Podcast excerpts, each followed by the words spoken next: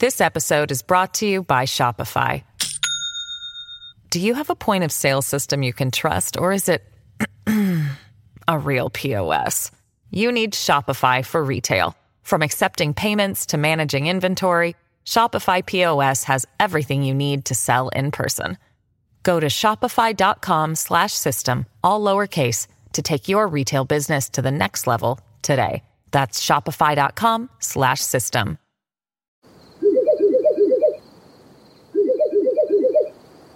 La libertà ti sta chiamando. Sono arrivati gli incentivi Jeep. Oggi sei libero di scegliere Jeep Avenger, il suburbano più compatto di sempre, in versione elettrica, ibrida e benzina, tutte alla stessa rata. Gli incentivi Jeep ti aspettano. Corri in concessionaria, ora. Info su jeepofficial.it. Pronto?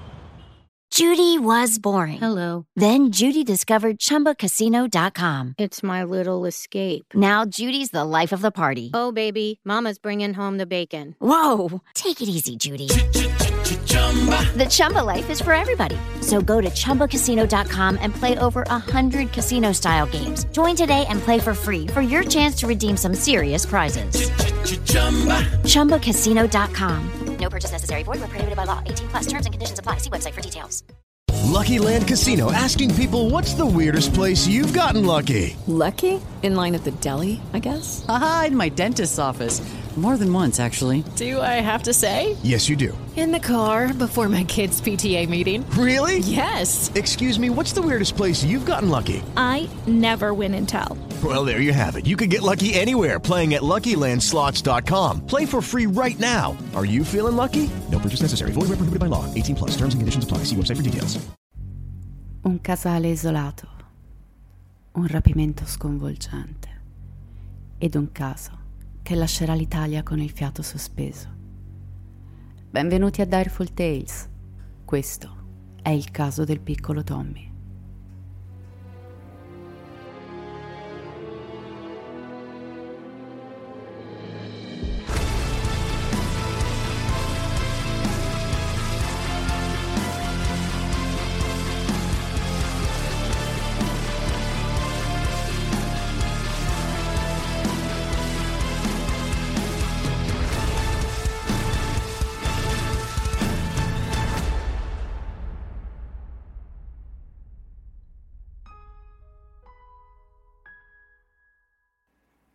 Bambini si ha paura del buio. Crediamo che in esso vivano mostri, pronti a portarci via dal nostro letto per mangiarci. E quindi ci nascondiamo sotto le coperte, chiamando mamma in attesa di un abbraccio che ci salvi da tutto.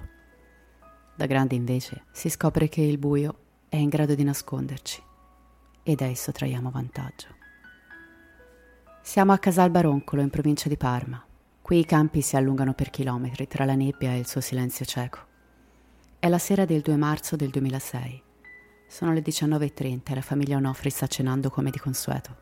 Intorno al tavolo troviamo la signora Paola, il signor Paolo Onofri e i loro splendidi bambini. Sebastiano di 7 anni e il piccolo Tommaso di solo 18 mesi, con indosso il suo pigiamino, già pronto per la notte. Improvvisamente salta la luce nel casale. Effettivamente è qualche giorno che la corrente fa i capricci, e così ogni volta tirate fuori le candele Paolo si dirige verso la porta per uscire dal tinello e andare a riattivare l'interruttore principale. Appena spalanca la porta, però, fa un balzo indietro, mentre due uomini con il volto coperto, uno da un casco integrale e l'altro da una calzamaglia, entrano di prepotenza in casa. Uno di loro punta immediatamente il coltello alla gola di Paolo, mentre l'altro si piazza vicino al seggiolone del piccolo Tommy e gli punta una pistola dietro la testa. Una scena difficile da ingoiare, ma anche solo nella nostra immaginazione. Paola tiene stretta a sé Sebastiano. Vorrebbe consolare anche Tommy, ma l'uomo non la fa avvicinare. I due intrusi dichiarano che quella è una rapina. Paola quindi si affretta a dare 150 euro, che è tutto quello che ha nel portafogli, nella speranza che sia sufficiente a far allontanare gli uomini da casa sua. Purtroppo però non serve a niente. È solo il preludio del peggior incubo di qualunque madre. I due intrusi legano i signori Onofri e Sebastiano con dello scotch e poi li fanno sdraiare a terra. Il cuore batte all'impazzata. Cosa succede e perché? Ma soprattutto Paola si fa una domanda.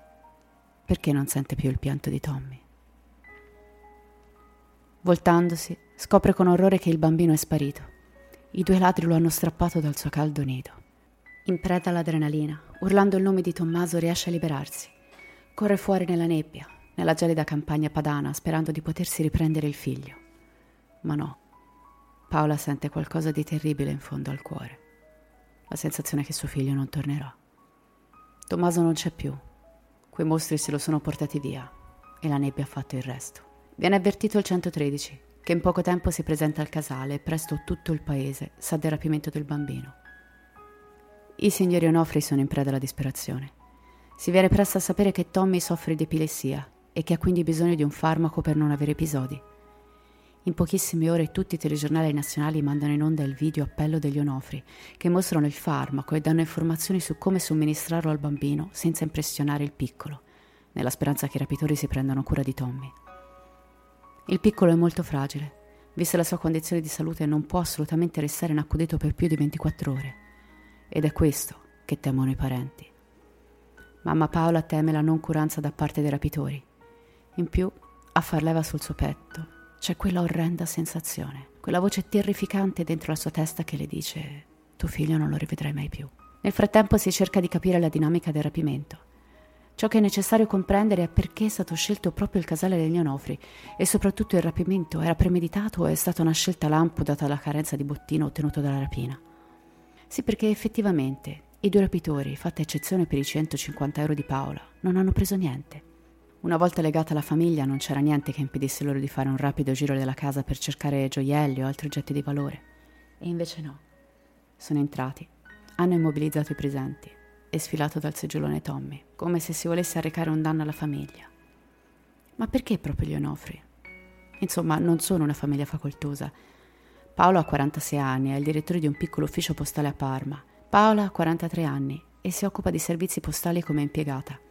In busta paga Paolo riceve 2.300 euro al mese, la moglie invece è in aspettativa. L'unica proprietà terriera è il casale dove abitano, ottenuto grazie a un'eredità e un breve mutuo che ne ha permesso la ristrutturazione parziale. Perché dunque un rapimento? Dove stanno i motivi di riscatto? Dov'è lo scopo di estorsione? Questa faccenda è strana ed essendosi trasformata da rapina a rapimento, il caso passa in mano alla DDA di Bologna. Nel frattempo ancora si cerca il bambino, che sembra svanito nel nulla. Tutti i giornali seguono il caso il mondo dello spettacolo si unisce alla famiglia nella speranza di un ritorno del piccolo. A quattro giorni dal rapimento arriva una telefonata in questura. Ecco un estratto registrato da chi l'ha visto. Ieri mattina mi sono recato in una pista di motocross nel greto del fiume Taro. Abbiamo visto che c'erano degli indumenti lì accartocciati c'era un pannolino, un flacone di un medicinale, un antibiotico e poi dei, degli indumenti piccolini da bambino. La polizia si precipita sul luogo. Il cuore diviso a metà. Una parte che spera di trovare indizi inerenti al caso, l'altra che vive nell'angoscia di trovare qualcosa di peggio. Gli oggetti vengono prelevati e portati in questura. Paola viene chiamata per l'identificazione, ma la tutina rinvenuta non è quella di Tommy. Non si sa bene come affrontare questa notizia. Credo sia impossibile immedesimarsi. Temo che le emozioni siano così totalmente contrastanti da mandare fuori di testa chiunque. Comunque si deve ripartire da zero, da quel casale, a cui peraltro vengono messi i sigilli per le indagini. E si scopre qualcosa. Gli Onofre avevano un cane, un cane che però è sparito due giorni prima dell'eruzione. Ora, c'è un sospetto, dato proprio dalla particolarità di questo crimine. Il sospetto è che Paolo Onofre sia immischiato in qualche giro poco raccomandabile, che lo abbia portato a subire questa situazione. In ambiente mafioso, la sparizione del cane ha un significato preciso attento ai figli. Ecco che forse l'animale non è stato allontanato solo per evitare che desse l'allarme, ma anche per mandare un messaggio al padrone di casa. È in questo momento che si affaccia su questo palcoscenico un personaggio particolare. Pasquale Gagliostro, appartenente all'Andrangheta, un piccolo uomo, niente di che. Dice di avere informazioni su Tommy. Dichiara infatti che due mesi prima, appena arrivato in Emilia Romagna, è venuto a conoscenza del piano da parte di alcune persone di voler rapire la moglie e il figlio di un direttore delle poste con lo scopo di ottenere un riscatto. L'uomo però non fa nomi, in quanto non è mai entrato in contatto diretto con i presunti rapitori. Ecco quindi la possibile conferma che dissipa ogni dubbio. Il sequestro del piccolo Tommy era pianificato e la rapina era solo lo specchietto per le allodole, uno specchietto peraltro montato abbastanza male. Paolo Onofre a questo punto rompe il silenzio. Dietro i suoi occhiali da sole si rivelano degli occhi stanchi, gonfi di notte e insonni, incorniciati dalla barba incolta di chi non ha più niente da perdere. Alle telecamere si rivolge ai rapitori chiamandoli mostri, augurandoli di non incontrarlo mai, dicendo che comunque i colpevoli non hanno scampo. Parole che appaiono come profetiche, un messaggio, e si comincia a sospettare che il signor Onofri conosca l'identità dei rapitori. Ma perché allora non aveva comunicato il loro nome alla polizia?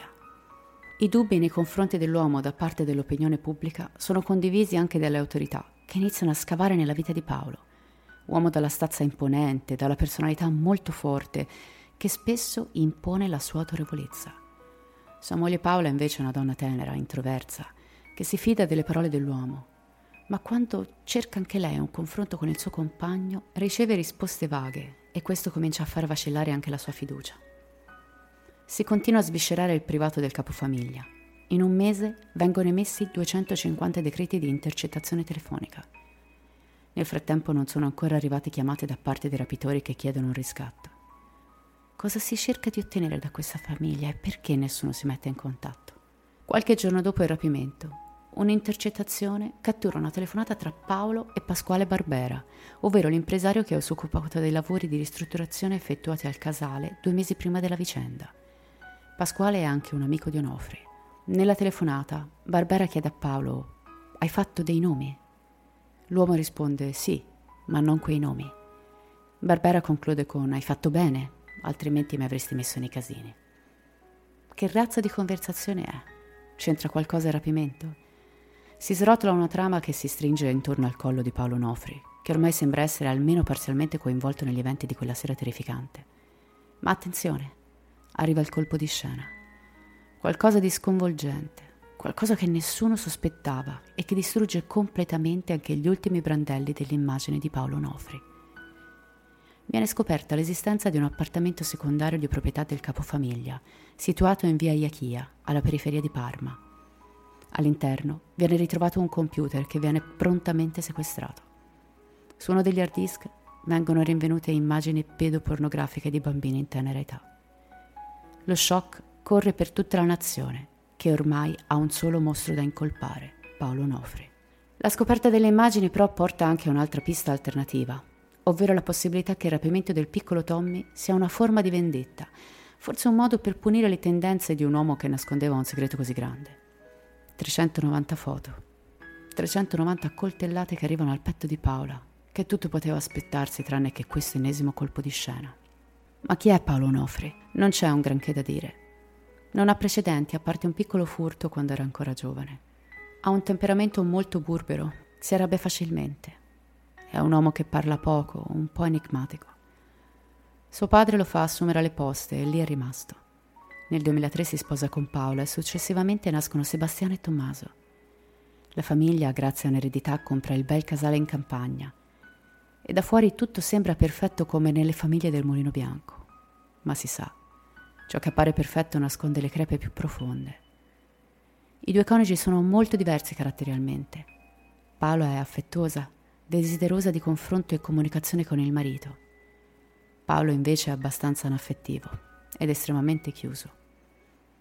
La donna tiene addirittura un diario a cui affida la sua tristezza per quel matrimonio insoddisfacente, in cui non si sente felice. Tra quelle pagine si leggono le parole traballanti di una donna che ha realizzato di essere stata gestita dal marito fin dall'inizio, che i loro non erano banali problemi coniugali e che la scoperta del materiale pedopornografico ha mandato completamente in pezzi il matrimonio. Agli inquirenti Paolo Nofri racconta che le immagini ritrovate non erano per suo personale utilizzo, ma che lui stesso stava raccogliendo materiale per sporgere denuncia. Nonostante queste dichiarazioni, l'opinione pubblica si aspetta un arresto immediato, ed invece no. L'avvocato e amica di Onofri riesce a scagionare l'uomo. Paolo non è un pedofilo e anzi, forse quello che è successo è accaduto proprio perché Onofri ha ficcato il caso negli sporchi affari di qualcun altro. Passano alcune settimane, quando Paolo viene nuovamente convocato dai magistrati per un confronto tra lui e uno dei possibili rapitori. Fuori dal palazzo i giornalisti attendono con ansia. Tutti vogliono vedere il mostro. Le porte si aprono e da esse esce un uomo con il volto completamente coperto da una giacca e una sciarpa. È talmente irriconoscibile che verrà definito dalla stampa come l'incappucciato. Arrivano anche le prime soffiate ai giornali e trapela l'informazione che quest'uomo sia uno dei muratori del signor Barbera, l'impresa che ha diretto i lavori di manutenzione al casale. I sospetti infatti sono fermi sullo strano rapporto tra Onofrio e Barbera, anche perché le ricostruzioni effettuate riguardanti la sera del sequestro mostrano una modalità d'esecuzione effettuabile solo da qualcuno che conosceva la casa. Infatti i rapitori conoscevano dove fosse il quadro elettrico e si sono mossi al buio in una casa che ha diverse stanze e ingressi. Gli operai avevano passato giorni e giorni in quel luogo, aggirandosi liberamente per tutte le camere. Ecco che quindi la pista più palpabile è proprio questa, e sarà definita dai magistrati la pista del clan dei muratori. Ma attenzione, improvvisamente dal RIS di Parma arriva la svolta. La scientifica rivela un'impronta nitida su un pezzo di nastro adesivo usato per legare Paola la sera del sequestro. Il rapitore ha goffamente lasciato la sua firma. Salta fuori un nome. Salvatore Raimondi, un pregiudicato di zona che era stato assunto da Barbera per le ristrutturazioni. Perfetto. Ora non resta altro che torchiare il ragazzo per sapere il nome del complice e soprattutto dove tengono il piccolo Tommy. La polizia comunica il nome di un altro indagato e rivela così l'identità dell'incappucciato. Si chiama Mario Alessi, 45 anni, è siciliano e fa il muratore nell'impresa di Barbieri. L'uomo non ha un alibi soddisfacente. Viene dimostrato dal GPS che il cellulare di Alessi la notte del sequestro aggancia la cella vicino Casal Baroncolo, così come quello del Raimondi. Testimonianza e concorso in sequestro, quindi. A poche ore dalla notizia il clan dei muratori ha i suoi mostri. Alessi vive con la moglie in una cascina nelle campagne vicine. Nel passato in Sicilia dell'uomo c'è un brutto episodio. Il mostro aveva stuprato una ragazza del suo paese, la fidanzata di un carabiniere, che era stato pure imbavagliato e costretto ad assistere alla scena. Nei giorni prima dell'arresto, Alessi aveva addirittura chiamato più volte la giovane per chiederle di incontrarsi. Ecco chi è Mario Alessi narcisista megalomane senza ritegno, incapace di vivere in una società da essere umano degno di questo nome. L'uomo non tarda a mostrare il suo narcisismo alle telecamere, apparendo di fronte ad esse più volte, proclamando la sua innocenza e dichiarando che i bambini sono angeli del cielo, puri ed intoccabili. La signora Paola incontra casualmente Alessia in questura e per un attimo ha un flash. Riconosce le gambe quelle gambe magre e slanciate sono le stesse che sono entrate in casa sua. Sono quelle che hanno portato via il piccolo Tommy. Non c'è tempo da perdere. È passato un mese ormai dalla scomparsa del bambino e di lui non si hanno notizie. E se due mostri sono nelle mani della polizia, può voler dire solo due cose. O c'è qualcun altro coinvolto, o Tommaso è morto. Improvvisamente dalla questura arriva la notizia. Un fulmine a ciel sereno che squarcia i cuori di tutta Italia. Non cercatelo più il bambino. È morto. I mostri confessano questo. E ciò che dichiarano è qualcosa che nessuno avrebbe mai voluto sentirsi dire. Tommaso è stato ammazzato solo un'ora dopo essere stato strappato dal seggiolone di casa sua. Da Parma partono polizia e carabinieri a sirene spiegate. Con loro c'è Mario Alessi, che li sta accompagnando sul luogo in cui si trova il piccolo Tommy. Arrivano in via del Traglione, una zona malfamata che si conclude in una discarica a cielo aperto. Gli agenti cercano il bambino tra la spazzatura utilizzando dei forconi. Anche il solo pensare alla scena fa venire i brividi. Ed eccolo là, il piccolo Tommy, accoccolato nella melma che lo ha ricoperto per un mese intero, sotto la spazzatura e i calcinacci. Gli stessi calcinacci di casa sua, quelli che Alessi scaricava là a fine giornata. Tutti gli agenti sono provati da ritrovamento. Per mamma Paola, poi, la notizia è straziante. Ma qual era il piano? Raimondi e Alessi arrivano al casale degli Onofri alle 19.40. Alessi è con il casco integrale e l'altro coperto da una calzamaglia. Con una forcina, Alessi fa saltare la luce. L'operazione doveva essere veloce. Il bambino doveva essere portato via velocemente e tenuto giusto per qualche giorno, il tempo necessario per ottenere da Paolo Onofri qualcosa che ancora oggi non è mai stato rivelato. Raimondi avrebbe dovuto lasciare una scheda telefonica sul tavolo della cucina in modo da stabilire successivamente una via di comunicazione con la famiglia, ma nella foga del momento se lo dimentica. La moglie di Mario, terzo personaggio e complice in questo piano, avrebbe preso il bambino e se ne sarebbe occupata in un casale abbandonato. Ma qualcosa va storto ed è qualcosa di inspiegabile. Una volta usciti dal casale degli Onofri, i due rapitori fuggono a bordo di uno scooter e giungono all'imbocco di via del Traglione alle 20.25, dove hanno appuntamento con la moglie di Mario. Qui le confessioni divergono, perché entrambi raccontano la stessa storia, ma incolpandosi a vicenda. Gli inquirenti, però, avendo capito anche le personalità di entrambi gli uomini, prendono in considerazione la testimonianza di Raimondi, che peraltro non è mai stato in grado di identificare il luogo preciso dove si trovava Tommy. Tra le 20.40 e le 20.55 il telefono degli Alessi aggancia alla cella di Coenzo, a 10 km da Via del Traglione. Mario è solo con il bambino. Chissà se Tommy piange, se chiama la mamma, forse si dimena. Non importa, perché Alessi lo strangola senza pietà, le frattura la mandibola ed infierisce sul suo minuscolo corpo con pugni e schiaffi. L'uomo non ha mai dichiarato il perché di questo gesto e scoprire il modo in cui è morto il piccolo Tommy è una ferita che brucia e fa rabbia. Al processo finiscono Raimondi, Alessi, sua moglie e anche Barbera, che viene accusato di favoreggiamento. Il 29 maggio 2008 arrivano le sentenze. Barbera assolto. Raimondi si becca 20 anni. La moglie di Alessi 30. E a Mario Alessi va l'ergastolo. Perché sì, è lui il mostro. Questa storia si conclude così, con l'amaro in bocca, con la rabbia addosso, quella di una morte senza senso, evitabile e brutale. In molti ora direbbero che i pensieri vanno al piccolo Tommy, e invece no, perché quella piccola creatura purtroppo non c'è più. Io voglio rivolgere un momento alla signora Paola Pellinghelli, una donna la cui vita le ha portato via tutto in un colpo solo. Una madre che ha retto il peso di un crimine così grande sulle sue spalle senza potersi appoggiare al marito che comunque è andata avanti e tuttora va avanti per suo figlio Sebastiano. È a lei che voglio pensare, per l'amore che non ha mai smesso di provare e per l'immenso coraggio. Spero che questo episodio sia stato di vostro gradimento. Fatemi sapere cosa ne pensate scrivendo un messaggio privato alla pagina Facebook di Direful Tales oppure unendovi al gruppo Telegram o Discord. Trovate i link nella pagina ufficiale del podcast, sempre su Facebook. Detto questo io vi ringrazio e vi aspetto venerdì con l'ultimo episodio di Chilling Summer. E come sempre, restate spaventati.